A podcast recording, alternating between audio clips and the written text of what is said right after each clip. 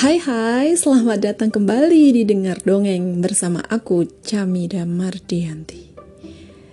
Hah, lumayan ya. Udah mulai agak terbiasa nih menyebut nama sendiri. hai, um, kamu apa kabar hari ini? Um, happy banget? Atau lagi sedih banget? Um, atau biasa-biasa aja kayak aku? Nih biasanya nih kalau aku bi bilang kabar aku biasa-biasa aja itu menunjukkan kalau aku lagi males untuk mendeskripsikan secara detail kondisi pikiran dan perasaanku ya. Jadi hmm, aku akan cenderung bilang hmm, biasa-biasa aja. kalau udah ada hemnya itu kayaknya uh, gak terlalu biasa-biasa aja deh. Karena hmm, biasa-biasa aja. Apalagi kalau hamnya panjang dan ditekan. Oke, okay, tapi jangan lupa ya. Meskipun kondisi kamu uh, bahagia banget atau sedih banget atau biasa-biasa aja, tetap minum air putih yang cukup biar pup kamu lancar, oke? Okay? Hmm, ya. Nah, um, minggu bukan minggu sih. Aku mau bilang episode sebelumnya aku udah mendongeng soal uh, tatanan yang diimajinasikan. Uh, review sedikit nih. Maksudnya tatanan yang diimajinasikan tuh gimana sih? Nah, jadi dalam uh, masyarakat yang sudah memasuki era agrikultur atau pertanian, di situ perlahan-lahan uh, masyarakat mulai membentuk yang namanya desa-desa, kemudian desa menjadi kota, kota menjadi um, kerajaan, kerajaan menjadi imperium gitu. Um, karena kan di awal banget kita tahu bahwa uh, masyarakat petani itu yang tiap hari kerjaannya itu menanam gandum dan setiap tahun pasti akan panen gandum, mereka memiliki surplus makanan kan yang cukup banyak gitu. Mereka bisa mengantisipasi, uh, bisa menyiapkan um, makanan untuk bulan-bulan ke depan, bahkan tahun-tahun ke depan gitu. Tetapi uh, kita juga tahu bahwa yang menguasai surplus-surplus itu adalah para elit-elit uh, penguasa gitu. Baik itu dari mulai uh, sekedar kepala suku, kemudian um, sampai ke tingkat yang lebih tinggi yaitu uh, raja gitu. Nah di level yang desa dan kota gitu, um, untuk bisa memberi makan misalnya seribu orang gitu mungkin cukup mudah tetapi kalau udah mencapai ke level sebuah tatanan masyarakat yang kerajaan gitu itu cukup sulit untuk bisa membuat masyarakat-masyarakat ini bisa uh, bekerja sama. Orang-orang atau individu-individu ini bisa saling bekerja sama. Um, dalam arti si penguasa ini bisa dengan mudah menyatukan atau paling tidak membuat um, masyarakatnya, membuat warganya itu bisa diatur itu sulit banget loh. Kayak mungkin ketika um, masyarakat agrikultur atau masyarakat pertaniannya itu baru bentuknya desa dengan misalnya eh, populasi di, di desa itu ada 100 gitu itu mudah satu kepala uh, di desa itu untuk mendistribusikan mengatur dan memberi makan ke 100 orang. Tapi bayangkan kalau udah levelnya kota gitu dengan jumlah orang mencapai 1000 2000 apalagi misalnya sampai level kerajaan dengan masyarakatnya mencapai jutaan gitu. Itu sulit banget. Nah e, dari situ para elit ini para penguasa itu mereka membuat yang namanya atau menciptakan yang namanya mitos-mitos.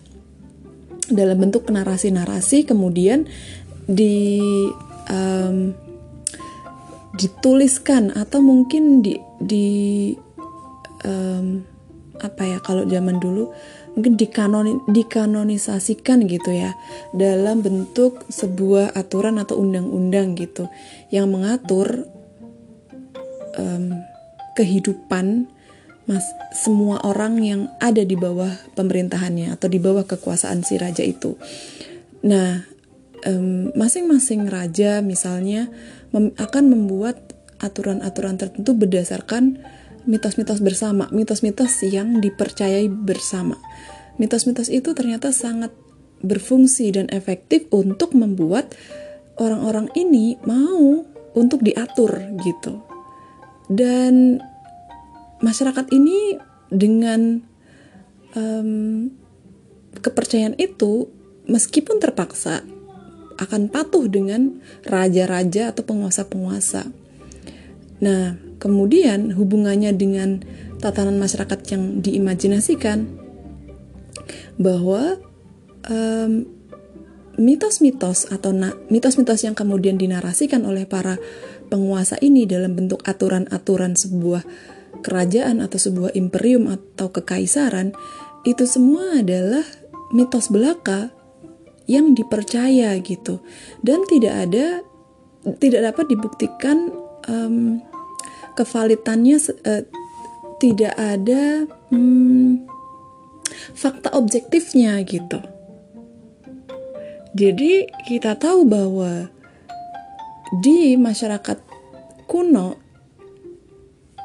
raja-raja, penguasa, pemimpin menggunakan mitos untuk mengatur, untuk mempersatukan, untuk membuat warganya itu mau tunduk, mau bekerja sama, gitu. Nah, mitos semacam ini itu masih digunakan hingga abad modern. Misalnya hingga um, dibentuknya atau dideklarasikannya kemerdekaan Amerika. Di episode sebelumnya sudah didongengkan ya dengan cukup panjang uh, betapa masyarakat uh, penguasa uh, masyarakat kuno dengan penguasa masyarakat modern sama-sama menggunakan uh, mitos tertentu uh, untuk membuat undang-undang atau aturan yang mengatur warga negaranya. Nah, tapi semua tatanan masyarakat yang dibentuk berdasarkan undang-undang itu itu semua hanya ada di dalam pikiran manusia, hanya ada di dalam pikiran uh, penguasa dan warganya karena mempercayai mitos itu. Jadi masyarakat baik kepemi, uh, baik masyarakat yang di uh, atur yang dipimpin dengan prinsip-prinsip gayanya uh, penguasa kuno yaitu dengan gaya kepemimpinan feodal dan prinsip-prinsip kepemimpinan yang hierarkis dibandingkan dengan gaya kepemimpinan penguasa abad modern dengan prinsip-prinsip kesetaraan, keduanya sama-sama didasarkan pada um, mitos belaka. Itu hanya ada di dalam imajinasi mereka karena faktanya sulit sekali untuk uh, membuktikan secara ob objektif ya apa yang dimaksud dengan um, masyarakat yang setara ataupun masyarakat yang hierarkis gitu. Nah, silakan teman-teman dengerin episode sebelumnya ya kalau belum gitu.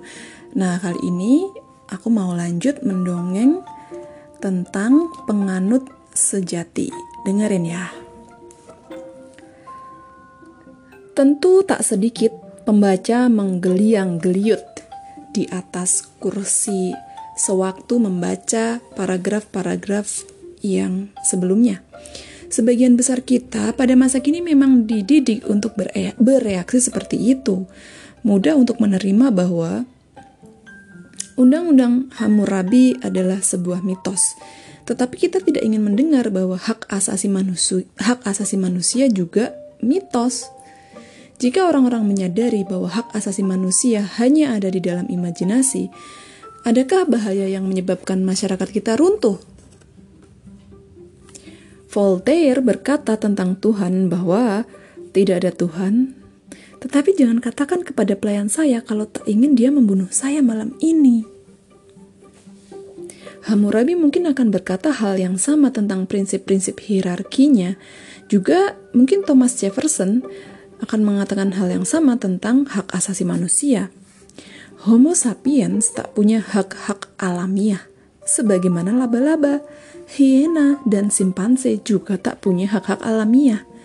Namun, jangan katakan kepada para pelayan kami tentang hal itu kalau tak ingin mereka membunuh kami malam ini. Ketakutan seperti itu bisa dibenarkan. Sebuah tatanan natural adalah tatanan yang stabil. Tak ada peluang bahwa gravitasi akan berhenti berfungsi besok, bahkan jika orang-orang berhenti mempercayainya. Sebaliknya, sebuah tatanan yang diimajinasikan selalu berisiko runtuh karena ia bergantung pada mitos dan mitos musnah begitu saja ketika orang berhenti mempercayai mitos tersebut. Nah, demi mengawal sebuah tatanan yang diimajinasikan, upaya-upaya terus-menerus dilakukan dan wajib dilakukan. Sebagian dari upaya itu mengambil bentuk kekerasan, dan kekejaman. Angkatan perang, pasukan polisi, pengadilan, dan penjara terus-menerus bekerja memaksa orang-orang untuk bertindak sesuai dengan tatanan yang diimajinasikan ini. Jika seorang Babilonia kuno membutakan tetangganya, kekerasan biasanya diperlukan dalam rangka menegakkan hukum mata dibalas mata. Ketika pada tahun 1860 mayoritas penduduk Amerika menyimpulkan bahwa budak-budak Afrika adalah manusia dan karena itu harus menikmati hak kebebasan. E, dibutuhkan perang saudara yang berdarah-darah untuk membuat negara-negara bagian di selatan itu tunduk patuh. Meskipun demikian, sebuah tatanan yang diimajinasikan itu tidak hanya bisa dipelihara dengan kekerasan, ia juga membutuhkan yang namanya penganut sejati. Nah, Pangeran Talleyrand misalnya yang memulai karirnya yang mirip Bunglon di bawah Louis ke-16 belakangan mengabdi kepada rezim revolusioner dan Napoleonik dan membelotkan kesetiaannya pada masa akhir kehidupan dengan bekerja untuk monarki yang dipulihkan. Ia merangkum dekade-dekade pengalamannya dalam pemerintahan dengan mengatakan bahwa Anda bisa melakukan banyak hal dengan bayonet, tetapi agak tidak nyaman untuk duduk di atasnya. Nah, satu orang pendeta sering kali bisa melakukan pekerjaan yang biasanya dilakukan oleh 100 tentara dan jauh lebih murah dan efektif. Lebih dari itu, seberapapun efisiennya bayonet, tetap harus ada orang yang menggunakannya. Mengapa harus tentara, sipir, hakim, dan polisi yang mempertahankan tatanan yang, diimajina yang diimajinasikan yang mereka tidak yakini? Dari semua aktivitas kolektif manusia, satu yang paling sulit diorganisasi adalah kekerasan. Untuk mengatakan bahwa sebuah tatanan sosial dipertahankan dengan kekuatan militer langsung menimbulkan pertanyaan. Apa yang mempertahankan tatanan militer? Tidak mungkin mengorganisasi sebuah angkatan hanya dengan kekerasan semata, paling tidak. Para komandan dan tentara harus benar-benar mempercayai sesuatu, entah itu Tuhan, kehormatan, tanah air, kejantanan, atau uang. Ada satu pertanyaan yang lebih menarik, yakni tentang mereka yang berdiri di puncak piramida sosial. Mengapa mereka ingin menegakkan tatanan yang diimajinasikan jika mereka sendiri tidak mempercayainya? Hmm, cukup lazim untuk memandang bahwa elit melakukan itu karena keserakahan sinis. Namun, seorang sinis yang tak melayani, oh, namun seorang sinis yang tak meyakini apa pun tak mungkin menjadi serakah. Tak banyak hal untuk memenuhi kebutuhan biologis objektif Homo sapiens. Setelah kebutuhan-kebutuhan itu terpenuhi, lebih banyak uang akan digunakan untuk membangun piramida, berlibur keliling dunia, mendanai kampanye pemilu, mendanai organisasi teroris favorit atau berinvestasi di pasar saham dan menghasilkan uang lebih banyak. Yang kesemuanya adalah aktivitas-aktivitas yang pada akhirnya tak berarti apa-apa bagi seorang sinis sejati.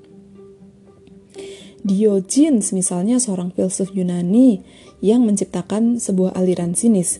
Ia hidup dalam sebuah tong Ketika Alexander yang agung suatu ketika mengunjungi Diogenes saat dia bersantai di bawah terpan sinar matahari, dia bertanya, apakah ada yang bisa dia lakukan untuknya?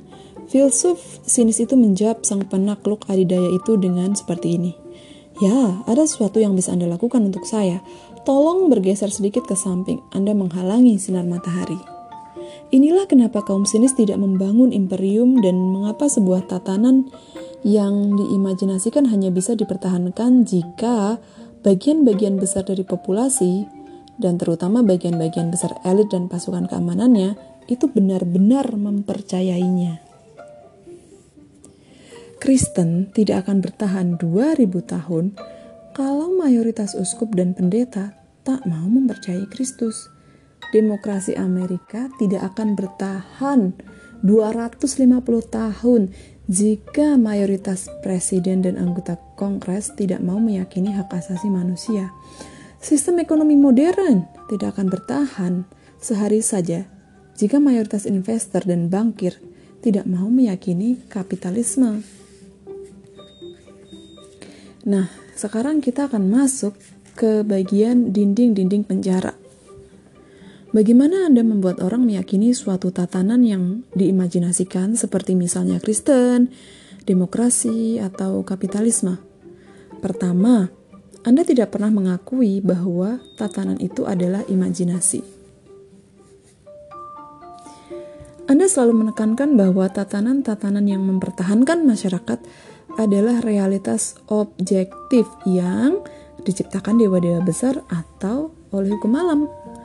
Orang-orang tidak setara bukan karena Hammurabi mengatakan demikian, melainkan karena Enlil dan Marduk memutuskannya.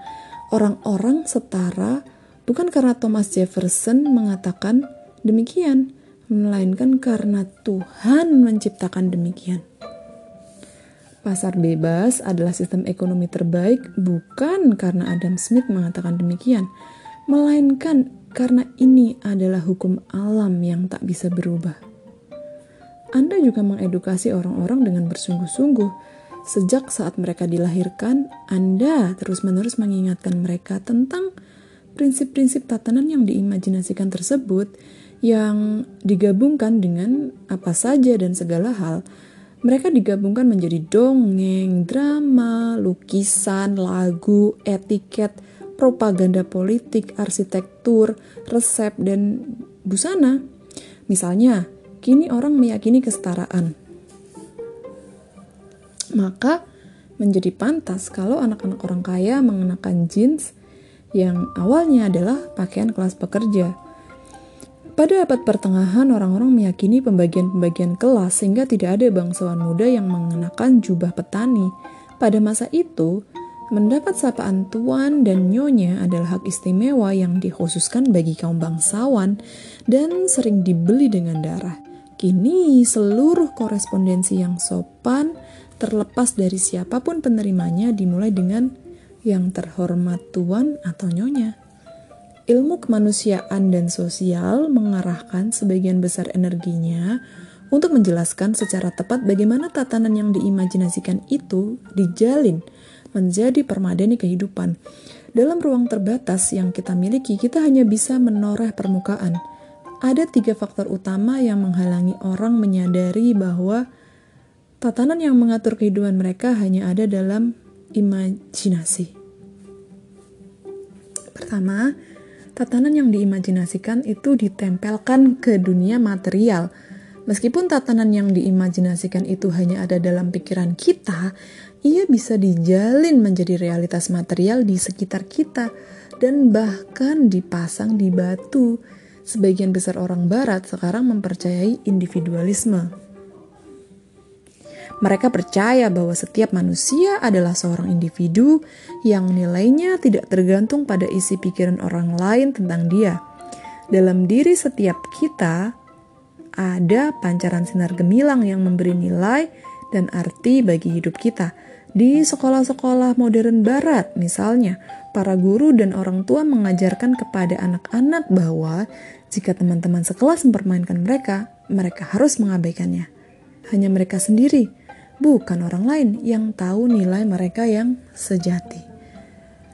Dalam arsitektur modern, mitos ini melompat keluar dari imajinasi untuk mengambil bentuk dalam bentuk batu dan lesung.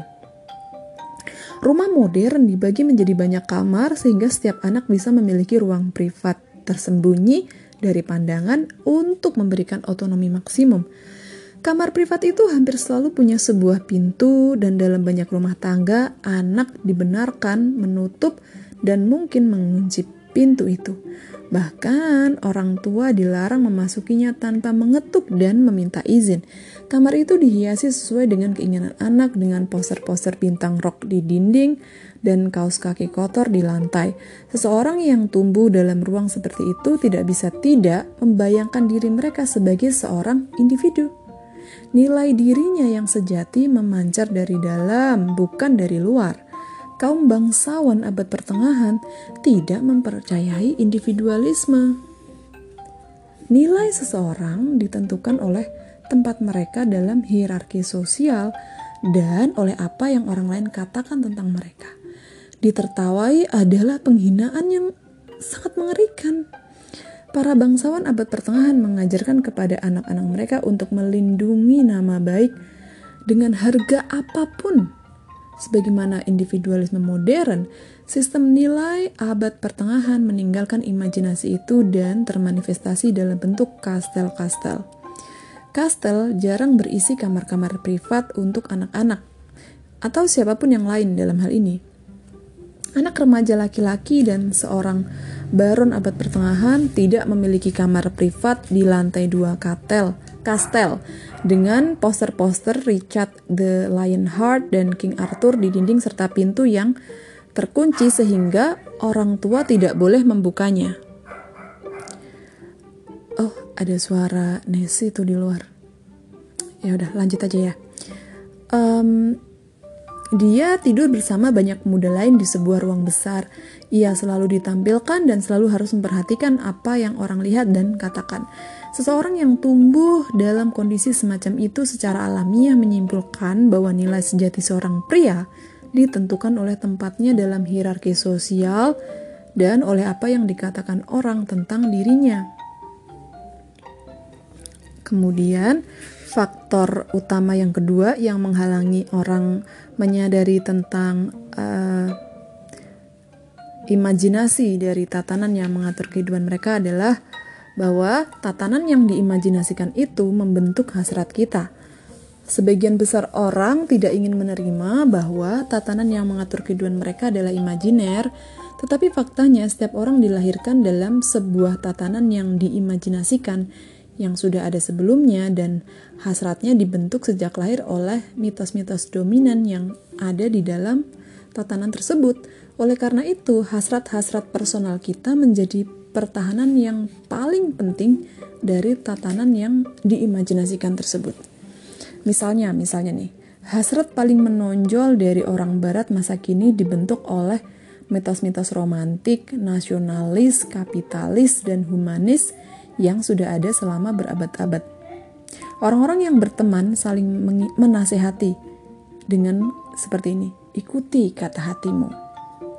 Namun, hati adalah agen ganda yang biasanya mengambil instruksi dari mitos-mitos dominan yang berlaku pada masa itu, dan rekomendasi tentang ikuti kata hatimu ini ditanamkan dalam pikiran kita oleh sebuah kombinasi mitos-mitos romantik abad ke-19 dan mitos-mitos konsumeris abad ke-20. Perusahaan Coca-Cola misalnya telah memasarkan diet Coke di seluruh dunia dengan slogan Diet Coke, lakukan apa yang terasa enak. Bahkan apa yang dianggap orang sebagai hasrat paling personal sekalipun biasanya diprogram oleh tatanan yang diimajinasikan. Mari perhatikan, misalnya, hasrat populer untuk berlibur ke luar negeri. Tidak ada yang natural atau jelas dalam hal ini. Seekor simpanse pejantan alfa tidak akan pernah berpikir menggunakan kekuasaannya untuk pergi berlibur ke teritori kawanan simpanse tetangganya. Elit Mesir kuno menghabiskan harta bendanya untuk membangun piramida dan memumikan mayat-mayat mereka. Tetapi tak ada di antara mereka yang berpikir tentang berbelanja di Babylon atau liburan main ski di Phoenicia. Orang-orang masa kini menghabiskan banyak uang untuk berlibur ke luar negeri karena mereka adalah penganut sejati mitos konsumerisme romantik. Nah, romantisme mengatakan kepada kita bahwa dalam rangka menciptakan sebagian besar potensi kemanusiaan, kita perlu memiliki sebanyak mungkin pengalaman yang berbeda. Kita harus membuka diri pada spektrum emosi yang luas. Kita harus mencoba berbagai macam hubungan. Kita harus mencoba makanan-makanan yang berbeda. Kita harus belajar menghargai gaya-gaya musik yang berbeda-beda. Salah satu cara terbaik untuk melakukan semua itu adalah membebaskan diri dari rutinitas keseharian kita, meninggalkan sementara lingkungan yang kita kenal, dan pergi ke tempat-tempat yang jauh di mana kita bisa mengalami budaya, aroma, cita rasa, dan norma-norma orang lain. Kita mendengar lagi dan lagi mitos-mitos romantik tentang betapa sebuah pengalaman baru membuka mata kita dan mengubah hidup kita. Konsumerisme mengatakan kepada kita bahwa untuk menjadi bahagia, kita harus mengonsumsi sebanyak mungkin produk dan jasa. Jika kita merasa bahwa sesuatu hilang atau tidak cukup tepat, maka kita mungkin perlu membeli sebuah produk, misalnya mobil, pakaian baru, makanan organik, atau membeli jasa, misalnya pembenahan rumah, terapi hubungan, kelas yoga, dan lain-lain. Setiap iklan televisi adalah legenda kecil lain tentang betapa mengonsumsi produk atau jasa tertentu akan membuat hidup menjadi lebih baik. Romantisme yang mendorong keragaman bercampur secara sempurna dengan konsumerisme. Perkawinan keduanya melahirkan pasar pengalaman yang tak terbatas, yang di atasnya industri pariwisata modern berpijak. Industri pariwisata tidak menjual tiket penerbangan dan kamar hotel, ia menjual pengalaman-pengalaman. Paris bukan sebuah kota. India juga bukan sebuah negara. Keduanya adalah pengalaman-pengalaman yang dengan mengonsumsinya diharapkan dapat meluaskan horizon kita, mencukupkan potensi kemanusiaan kita, dan membuat kita menjadi lebih berbahagia. Akibatnya, Ketika hubungan antara seorang milioner dan istrinya akan melewati jalan terjal, dia membawa istrinya ikut perjalanan mahal ke Paris. Perjalanan itu bukan sebuah refleksi suatu hasrat yang independen, melainkan sebuah keyakinan yang bergairah pada mitos-mitos konsumerisme romantik. Seorang uh, pria kaya di Mesir kuno tidak akan pernah mengimpikan mengatasi krisis hubungan dengan membawa istrinya berlibur ke Babylon. Namun dia mungkin membangun makam mewah yang selalu diidam-idamkan oleh sang istri. Sebagaimana elit Mesir kuno, sebagian besar di kebanyakan budaya mendedikasikan hidup mereka untuk membangun piramida. Hanya nama-nama, bentuk-bentuk, dan ukuran-ukuran piramida yang berbeda antara satu budaya dan budaya lainnya. Bentuknya misalnya bisa berupa sebuah penginapan pinggiran kota dengan kolam renang dan halaman rumput hijau atau rumah mewah dengan pemandangan yang memikat.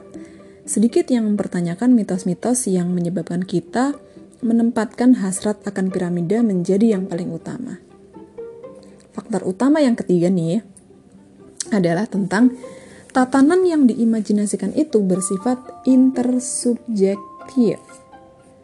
Andai pun dengan kehebatan manusia super saya berhasil membebaskan hasrat-hasrat personal dari cengkraman tatanan yang diimajinasikan, saya hanyalah satu orang. Untuk mengubah tatanan yang diimajinasikan, saya harus meyakinkan jutaan orang asing untuk bekerja sama dengan saya. Karena tatanan yang diimajinasikan bukanlah sebuah tatanan subjektif yang ada dalam imajinasi saya sendiri, uh, ia lebih merupakan tatanan intersubjektif yang ada di dalam imajinasi ribuan dan jutaan orang. Untuk memahami ini, kita perlu memahami perbedaan antara objektif, subjektif, dan intersubjektif. Nah, guys, ini tiga konsep yang penting untuk uh, bisa kita pakai dalam melihat dan mendefinisikan tatanan kehidupan uh, manusia. Semenjak manusia mulai mampu menciptakan mitos-mitos untuk membuat sebuah tatanan dan mengatur masyarakat untuk bisa saling bekerja sama. Jadi ada um, ranah objektif, subjektif, dan intersubjektif. Sebuah fenomena objektif ada secara independen dari kesadaran manusia dan keyakinan manusia radioaktif misalnya. Bukan mitos. Emisi radioaktif terjadi jauh sebelum orang menemukannya dan berbahaya sekalipun jika orang-orang tidak mempercayai keberadaannya. Mary Curie, salah satu penemu radioaktif, tidak mengetahui saat tahun-tahun panjangnya mempelajari material radioaktif bahwa bahan itu bisa melukai tubuhnya. Meskipun dia tidak percaya radioaktif bisa membunuhnya, dia meninggal akibat anemia aplastik, sebuah penyakit yang disebabkan oleh paparan material radioaktif. Nah, sedangkan fenomena subjektif adalah sesuatu yang keberadaannya bergantung pada kesadaran dan keyakinan satu individu. Ia hilang atau berubah jika individu tertentu mengubah keyakinannya. Banyak anak meyakini eksistensi teman imajiner yang tidak terlihat dan tak bisa didengar oleh semua orang lain di dunia. Teman imajiner ada semata-mata dalam kesadaran subjektif si anak tersebut, dan ketika anak tumbuh dewasa dan berhenti mempercayainya, ya teman imajiner itu pun hilang. Sedangkan fenomena intersubjektif adalah sesuatu yang ada dalam jaringan komunikasi yang menghubungkan kesadaran subjektif banyak individu. Jika satu individu mengubah keyakinannya atau bahkan meninggal, maknanya tidak signifikan. Namun jika sebagian besar dalam jaringan itu mati atau mengubah keyakinannya, fenomena intersubjektif akan bermutasi atau menghilang. Fenomena intersubjektif bukan penipuan jahat maupun kepura-puraan tak bermakna. Keberadaan um, fenomena intersubjektif ini memang berbeda dengan fenomena fisik seperti radioaktif, tetapi dampaknya pada dunia masih tetap besar. Banyak pengendali sejarah paling penting bersifat intersubjektif, yaitu hukum uang, dewa, dan negara. Uh, Pugot, misalnya, bukanlah teman imajiner dari CEO Pugot, Pigot, Pigot ya. Tadi bacanya pijet, piget, pugot. Sekarang oke, okay, pig, pigot aja pigot. Pigot misalnya bukanlah teman imajiner dari CEO Pigot. Perusahaan itu ada dalam imajinasi bersama jutaan orang. CEO mempercayai eksistensi perusahaan itu karena dewan direkturnya juga mempercayainya. Sebagaimana banyak pengacara perusahaan, sekretaris di kantor, para kasir bank, dan para pialang di pasar saham serta dealer-dealer mobil dari Prancis sampai Australia. Jika CEO sendiri tiba-tiba berhenti mempercayai eksistensi Pigot, dia dengan cepat akan mendarat di rumah sakit jiwa dan seseorang akan menduduki jabatannya. Demikian pula dengan dolar, hak asasi manusia, dan Amerika Serikat. Semua itu ada dalam imajinasi bersama miliaran orang dan tak seorang pun individu bisa mengancam eksistensinya. Jika saya sendirian berhenti mempercayai dolar, berhenti mempercayai hak asasi manusia, atau berhenti percaya adanya Amerika Serikat, itu tak akan berarti apa-apa. tatanan-tatanan yang diimajinasikan ini bersifat intersubjektif sehingga untuk mengubahnya kita harus secara serempak mengubah kesadaran miliaran orang, sesuatu yang tidak mudah tentunya. Sebuah perubahan untuk ukuran sebesar itu hanya bisa dikerjakan dengan bantuan organisasi yang kompleks, seperti partai politik, gerakan ideologis, atau aliran keagamaan. Namun dalam rangka membentuk organisasi yang kompleks semacam itu, perlu meyakinkan banyak orang asing untuk mau bekerja sama satu dengan yang lain. Dan ini hanya akan terjadi jika orang-orang asing tersebut mempercayai mitos yang sama. Maka dari itu, untuk mengubah sebuah tatanan yang diimajinasikan, kita harus pertama-tama meyakini sebuah alternatif adanya tatanan yang diimajinasikan. Untuk menghilangkan Pigot misalnya, kita perlu mengimajinasikan sesuatu yang lebih kuat daripada Pigot, seperti sistem hukum Prancis. Dalam rangka menghilangkan sistem hukum Prancis, kita perlu mengimajinasikan sesuatu yang lebih kuat lagi, misalnya negara Prancis. Dan jika kita ingin menghilangkannya juga, kita harus mengimajinasikan sesuatu yang jauh lebih kuat lagi. Tidak ada jalan untuk membebaskan diri dari tatanan yang diimajinasikan Ketika kita menghancurkan penjara kita dan berlari menuju kebebasan, kita sesungguhnya berlari menuju halaman yang lebih luas dari penjara yang lebih besar.